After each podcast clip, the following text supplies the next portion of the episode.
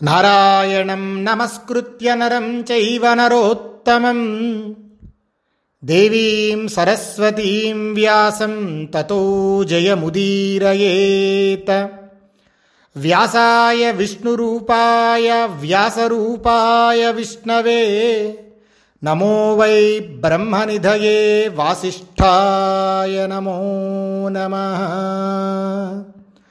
దుష్యంత మహారాజు గాంధర్వ వివాహ పద్ధతిలో శకుంతలను వివాహమాడి కాసేపు గడిపి తరువాత పరిజనాన్ని పంపించి రాజ్యానికి తీసుకువెళ్తాను అని చెప్పి ఆమెడికి మాట ఇచ్చి తిరిగి తన రాజ్యానికి వెళ్ళిపోతాడు.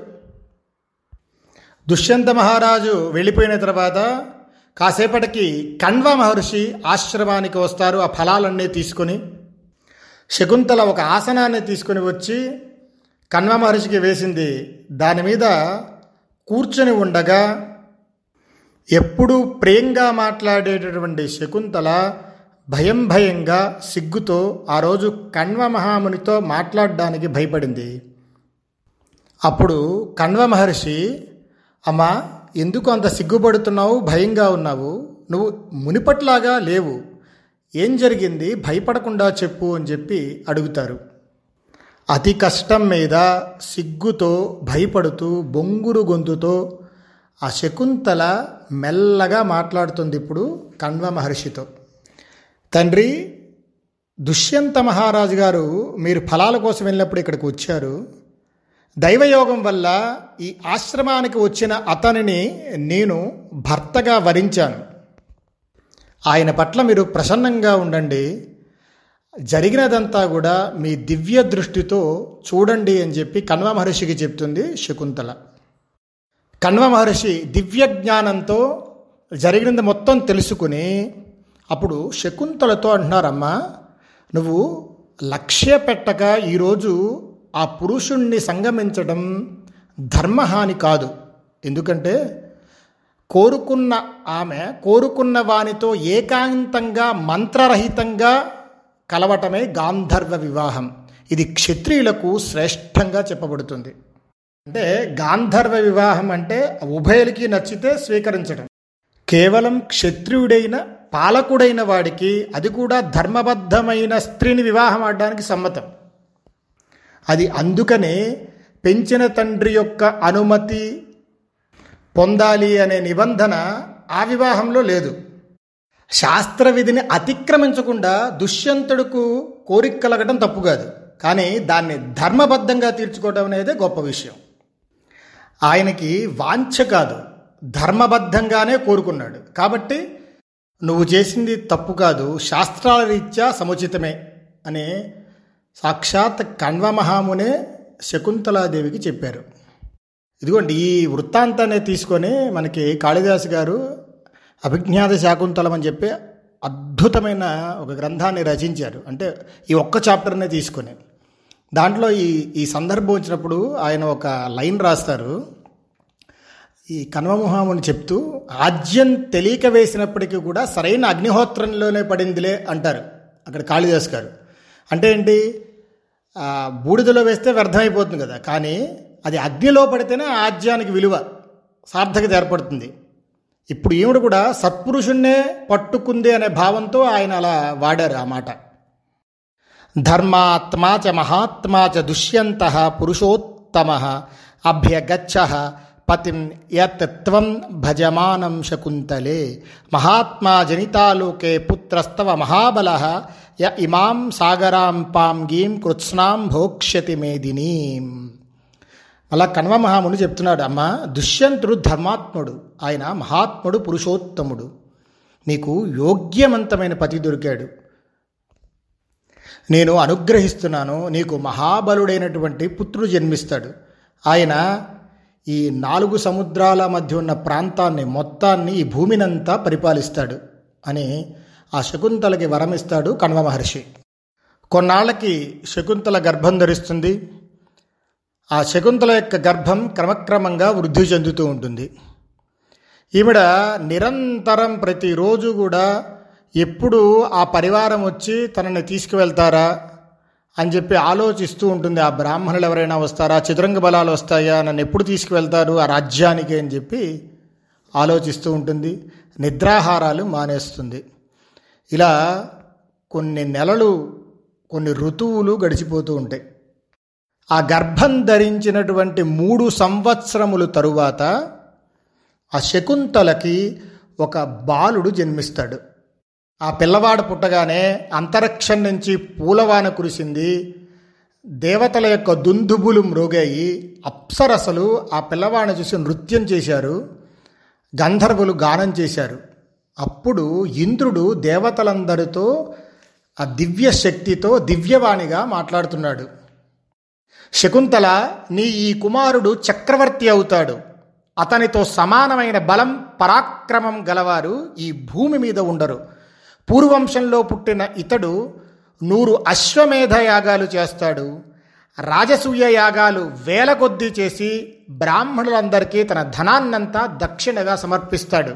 ఈ పుత్రుడి వల్ల నీ వంశం తరిస్తుంది అని చెప్పి ఆ దివ్య వాణి రూపంలో వినబడుతుంది. ఈ మాటలు విని ఆ ఆశ్రమంలో ఉన్నటువంటి మునులు ఋషులు అందరూ ఆనందపడిపోతారు. కణ్వ మహర్షి శకుంతల కూడా ఎంతో ఆశ్చర్యం చెంది వారు కూడా ఆనందపడతారు. పిల్లవాడు పుట్టాడని చెప్పి కణ్వ మహర్షి అక్కడున్న మునులకు ఆ పక్కనున్నటువంటి ఋషులకు అందరినీ పిలిచి వాళ్ళందరికీ చక్కగా అన్నదానం చేసి సత్కరిస్తాడు. ఇలా ఆ పిల్లవాడు ఆశ్రమంలో పెరుగుతూ ఉంటాడు. ఆ బాలుడికి ఆరు సంవత్సరములు వస్తాయి. ఆ పిల్లోడు చూడ్డానికి తెల్లగా ఉండి శరీరం ఆ శరీర సౌష్ఠవం చూస్తే కనుక సింహంలాగా ఉంటుంది. మంచి బలం. ఆ దేవతల యొక్క పిల్లలు ఎలాగైతే ఉంటారో అలా దేవతా బాలుళ్ళాగా ఉన్నాడు ఈ పిల్లవాడు. ఆ కణ్వాశ్రమం వైపు వచ్చేటటువంటి ఆ పులులను సింహాలని పట్టుకొని వాటిని చెట్టుకు కట్టేసేవాడు. మన పిల్లలు బొమ్మలతో ఆడుకునేటట్టుగా ఆయన సింహాలు పులులు అడవదున్నలు వీటితో ఆడుకుంటూ ఉండేవాడు సరదాగా. ఒకరోజు ఆశ్రమంలోకి కణ్వాశ్రమంలోకి ఒక రాక్షసుడు వచ్చాడు. ఆ రాక్షసుడిని ఈయన రెండు చేతులతో గట్టిగా పట్టుకొని నొక్కేశాడు. ఆయన యొక్క బాహుబలం వల్ల ఆ రాక్షసుడు చనిపోయాడు. ఆ సన్నివేశం చూసినటువంటి ఆ ఆశ్రమ వాసులంతా ఆ బాలుడి యొక్క బలానికి పరాక్రమానికి ఆ రాక్షసులు ఆశ్రమంలోంచి పరుగులు తీసి వెళ్ళిపోవడం చూసి ఆహా ఎంత గొప్ప బలం కలిగిన వాడు అని చెప్పి ఇలా అనుకుంటూ ఆయనకి అక్కడున్న వాళ్ళంతా కలిసి సర్వధమనుడు అని చెప్పి పేరు పెట్టారు. అంటే అన్నిటినీ అణ అణచివేయగలిగిన వాడు అని అర్థం. అన్నిటినీ అదిమి పెడతాడు కదా కాబట్టి సర్వధమనుడు. ఇలా పన్నెండు సంవత్సరములు నిండేసరికి ఆ సర్వదమనుడు అన్ని శాస్త్రాలు సర్వ వేదాలు అధ్యయనం చేశాడు. అన్ని విద్యల్లో ప్రావీణ్యం సంపాదించాడు. ఇక్కడ శకుంతలాదేవి పన్నెండు సంవత్సరములు అయినా సరే ఇంకా దుష్యంతుడు మనుషుల్ని పంపించలేదని చెప్పి ఎదురు చూస్తూనే ఉంటుంది.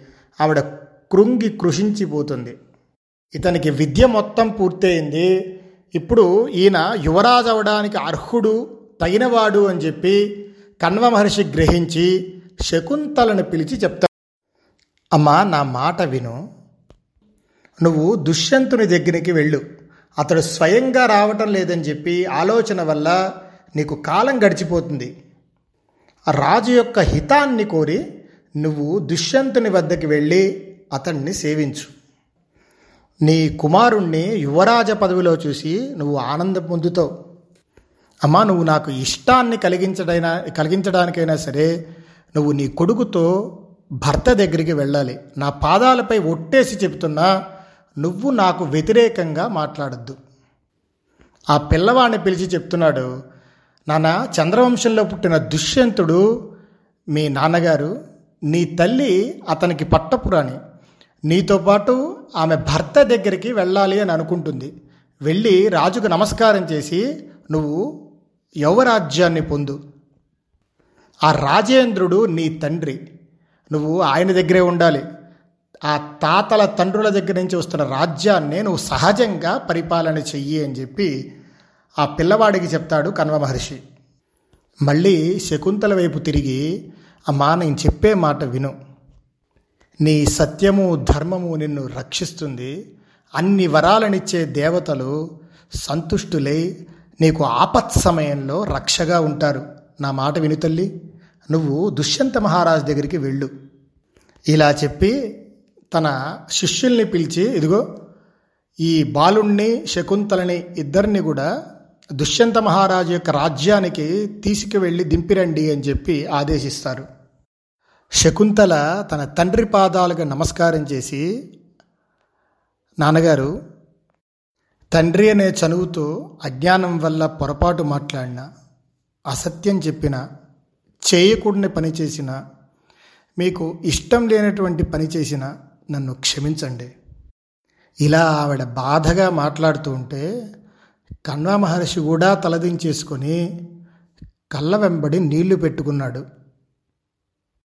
తండ్రి యొక్క అనుగ్రహం పొంది కుమారుణ్ణి తీసుకొని శకుంతల దుష్యంత మహారాజు గారి యొక్క రాజ్యంలోకి వస్తుంది. ఆ రాజ్యంలో దుష్యంత మహారాజు గారి యొక్క ఆస్థానములో పెద్ద సభ జరుగుతూ ఉండగా ఈ మునులందరూ ఈ బాలుణ్ణి శకుంతలను తీసుకొచ్చి రాజుగారి దగ్గర దింపి వాళ్ళంతా కూడా ఆశ్రమానికి వెళ్ళిపోతారు. అదిగో ఆ నిండు సభలో శకుంతల న్యాయానుసారంగా దుష్యంత మహారాజుని గౌరవించి మాట్లాడుతుంది.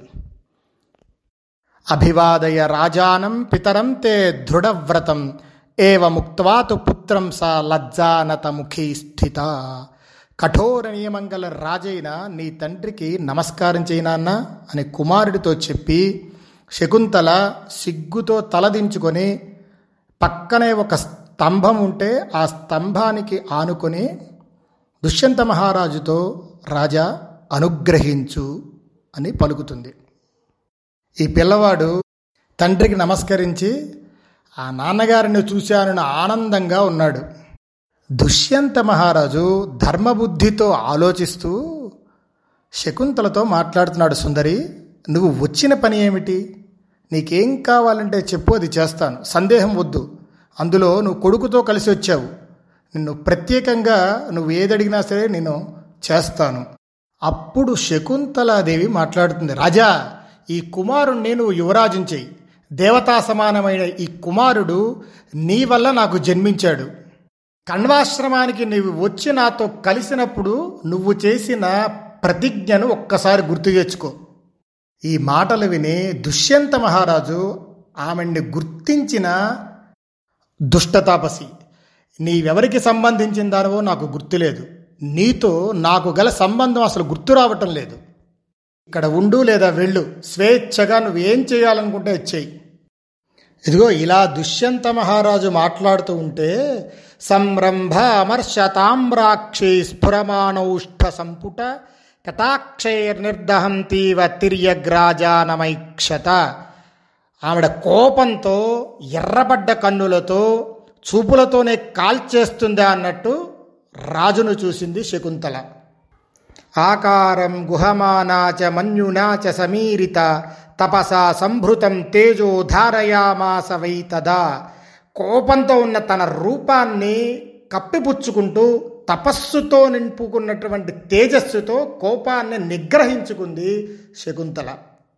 ఎందుకంటే ఈవిడ వైపు సత్యం ఉంది ఆయన వైపు అబద్ధం ఉంది. కాబట్టి ఈవిడకి అందిట్లో తపోబలం ఉంది. ఈవిడ సత్యం పట్టుకుంది కాబట్టి అందిట్లో ఈవిడ తపస్సు చేత తన శరీరాన్ని మొత్తాన్ని మంత్రమయం చేసుకుంది కాబట్టి ఎప్పుడైనా సరే ఈవిడ కోపంతో చూస్తే కనుక రాజు యొక్క తేజస్సు ఎక్కడ తగ్గిపోతుందో అని చెప్పి అక్కడ తన భర్త మీద ప్రేమతో ఆ కోపాన్ని నిగ్రహించుకుంది. జానన్నపి మహారాజ కస్మాదేవం ప్రభాషసే నజానామీతి నిశంకం యథాన్య ప్రాకృతో జన. మహారాజా తెలిసిన వాడవే కూడా నాకు తెలియదు అని శంక లేకుండా ఎలా మాట్లాడుతున్నావు? ఈ విషయంలో ఏది నిజమో ఏది అబద్ధమో నీ హృదయానికే తెలుసు. నీ అంతరాత్మని నువ్వు అవమానించుకోకు. అసత్యం లేకుండా సత్పురుషులందరికీ హితాన్ని కలిగించేది కేవలం ధర్మం మాత్రమే. అది ఎప్పుడూ దుఃఖాన్ని కలిగించదు. పాపం చేస్తూ నా గురించి ఎవరూ తెలుసుకోలేరనుకున్నావా? నీ లోపల అంతరాత్మ ఒకటి గుర్తుపెట్టుకో మహారాజా? ఆదిత్య చంద్ర వనిలానలౌచ ద్యౌర్భూమిరాపో హృదయం యమశ్చ అయశ్చ రాత్రిశ్చ ఉభే చ సంధ్యే ధర్మశ్చ జానాతి నరస్య వృత్తం. నువ్వు పాపం చేస్తూ ఉంటే ఎవరు చూడరు చూడరు అనుకుంటున్నావు కదా? నీకు తెలుసా? సూర్యుడు చంద్రుడు వాయువు అగ్ని అంతరిక్షం భూమి నీరు హృదయం యముడు అహోరాత్రాలు ప్రాతసంధ్య సాయం సంధ్య ధర్మం. ఇవన్నీ కూడా మానవుడి యొక్క నడవెడకని ఎప్పుడూ తెలుసుకుంటూనే ఉంటాయి. ఇక్కడ ఇక్కడ గమనించండి శకుంతల అనే ఒక పాత్ర ద్వారా మనుషులందరికీ వ్యాస భగవానుడు చెప్తున్నాడు. మనం పాపం చేసేసి ఆ పాపాన్ని ఎవరో చూడట్లేదు చూడట్లేదు గడిలు పెట్టుకొని చేస్తున్నాం కదా అని అనుకుంటున్నామేమో కానీ ఇప్పుడు మహాభారతం చెప్తుంది నీకు. ఇక్కడ చెప్తున్నారండి మనం చేసే కర్మకి సాక్షిగా ఏవే ఉంటాయో మనకి చెప్తున్నారు. సూర్యుడు చంద్రుడు పంచభూతములు అదేవిధంగా యముడు సాయం సంధ్య ప్రాతసంధ్య పగలు రాత్రి సంధ్యలు ధర్మం ఇవన్నీ కూడా మనల్ని ఎల్లప్పుడూ చూస్తూనే ఉంటాయి సాక్షిగా ఉంటాయి. ఈ శకుంతల అనే ఒక పాత్రను అడ్డుపెట్టి మనకి ఎంత నీతి చెప్తున్నారు చూడండి వ్యాసుల వారు. అదండి మహాభారతం అంటే మహాభారతంలో స్త్రీ అబల కాదు సబల. మన భారతదేశమునందు ఒక స్త్రీనికి ఎంత గౌరవం ఇచ్చారో ఒక నిండు సభలో ఒక మహారాజుని మాట్లాడుతుంటాడంటే ఆవిడ దగ్గర సత్యం ధర్మం ఉంది కాబట్టి మాట్లాడుతుంది. ఒంటింటి కుందేళ్ళు పురుషాధిక్య సమాజం అని అంటున్నారే. ఇప్పుడు చూపించండి మహాభారతంలో. తన వైపు సత్యం ఉంది నిలదీసి మాట్లాడుతుంది అంతే మహారాజైనా సరే.